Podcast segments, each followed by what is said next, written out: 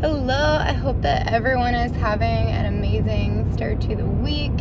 I hope it's beautiful and sunny where you're at.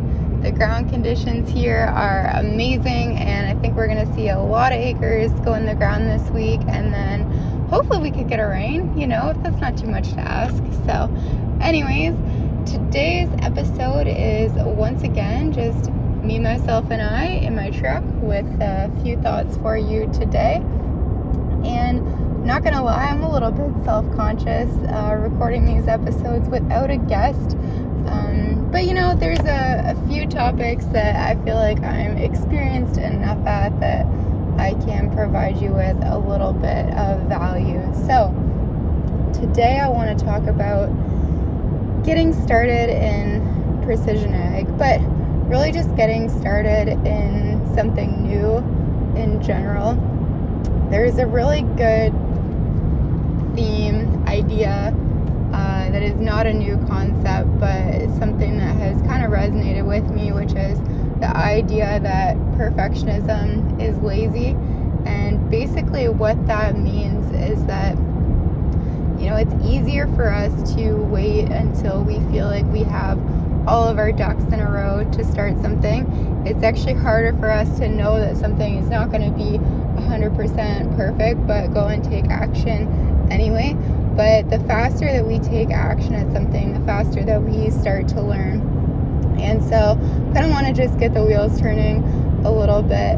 And I do find that precision ag is one area of our industry where there's a lot of hesitation to get started. And I think that there's a number of reasons for this. So I wanted to go over a few of those, um, maybe debunk a few of them for you and then talk about some of my own experiences on our farm.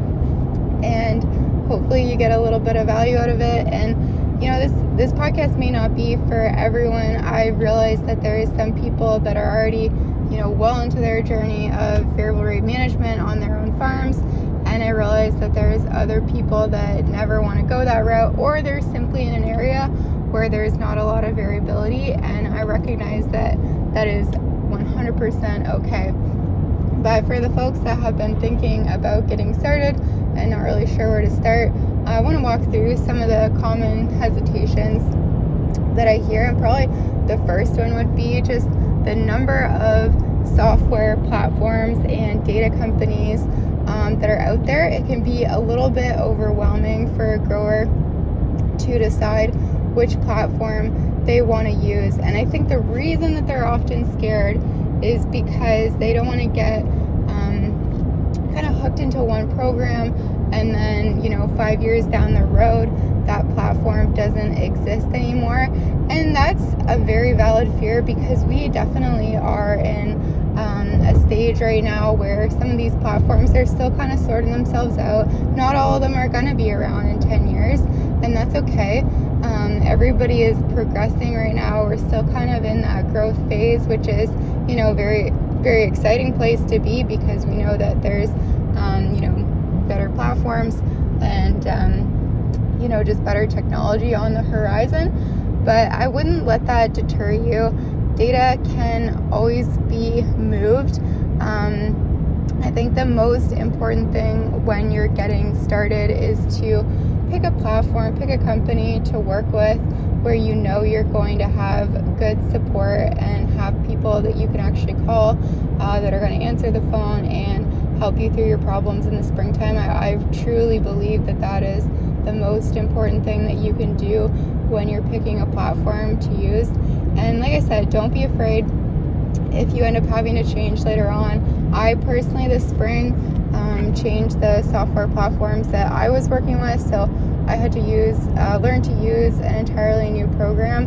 And yeah, I mean, there was about a month of growing pains there, but now I'm, I'm pretty good on the new program. And really, it was not all that big of a deal. So don't let that deter you from getting started. The next thing that I would uh, commonly hear is about the equipment that folks have um, or or don't have in terms of being able to actually go about uh, variable rate seeding or variable rate um, fertilizing on their farms. And so I definitely understand that not all equipment, um, you know, has come with the ability to do variable rate applications. I understand that not all retailers um, may have equipment that is variable rate capable, they may have, say, a single bin airflow, for example, rather than a dual bin. But what I would say is, I wouldn't get too hung up on that. I would kind of phrase, decide on what your goal is. And if five years down the road you want to be doing variable rate phosphorus and potash applications on your farm, I would just say to myself, like, okay, what can I start doing now? If you have not been collecting good yield data, start collecting good yield data right now if you have the ability to. If you're only, you know, a couple years away from being able to do variable rate fertilizer, you know, if there's an equipment purchase on the horizon or something, well, maybe you actually start to go about building zones on your farm now and starting to do some zone sampling because what you might find is you may find that there's a heck of a lot of um, differences across the, your farms and that you may be able to justify that equipment purchase sooner. But you may also find that there is not. It's actually surprising sometimes fields that you think that there would be a lot of uh, difference in your fertility levels across the farm. Sometimes it's shocking how similar it is, and you may find out that, hey, you know, I actually don't need my retailer to have a dual bin airflow before I get started into this process or look at other ways you can go about doing it. Um, you know, say you do have variable P and K across your farm, um, but you're getting kind of hung up on the fact that you can't go run that script for two products at once. Well, there are definitely um, you know areas in the province where folks have been doing this for a long time, and they started with a single bin uh, fertilizer applicator. And um, you know whether they make two trips across the field or whether they change up their program so that you have say in uh, the year after your wheat comes off you're doing your variable rate potash script um, say in your bean year you're doing your variable rate MAP script and then in your corn year it's just your nitrogen and sulfur going on so there's ways to work around it but i would say set what your goal is and just see if there's any steps that you can start taking towards it now because like I said you may learn that yeah it is a path that you want to continue on but you may learn that hey maybe there is not actually enough variability to make this worthwhile. So those are uh, definitely a, a couple things that I hear from growers and so I just kind of wanted to walk through those a little bit. I think the other thing that people get hung up on is um, trying to make sure that their zones and their prescriptions are perfect right off the bat and absolutely like that is something to strive for. I think that's what we're all striving for. I think most of us want to do the best job that we can and so sometimes it's hard to say to yourself well okay this isn't going to be perfect right off the bat uh, so i want to share just um, my experience this spring so we have in the past um, always run two combines on our farm, and only one has yield monitoring capabilities. So last year was the first year that we had two combines that actually were collecting yield data. So I finally got some beautiful yield maps. Last year was a pretty typical year, I would say. I would say that the yields trended similarly across the farm to what we would expect from those farms. Um, you know, that doesn't always happen. Sometimes you get odd years or you get an insect infestation and you have to discard that year's worth of yield data. But I would say last year was pretty good for us. And in an ideal world, I would like to have, say, three or four years worth of good corn and soybean yield maps to build some zones off of. I just personally, like my experience, I found that that gives me more confidence in the zones that I can build by having a few years worth of those crops. Uh, wheat, I just have found doesn't seem to trend as similarly. But like I said, that's just my experiences. And there's all kinds of other ways to build zones other than just off of yield. So if you don't have yield, don't let that deter you. Um, there's SWAT maps out there. Uh, there's folks that can build good zones off of bare ground imagery and topography and NDVI maps, but yield data was just the route that I personally had chosen to go.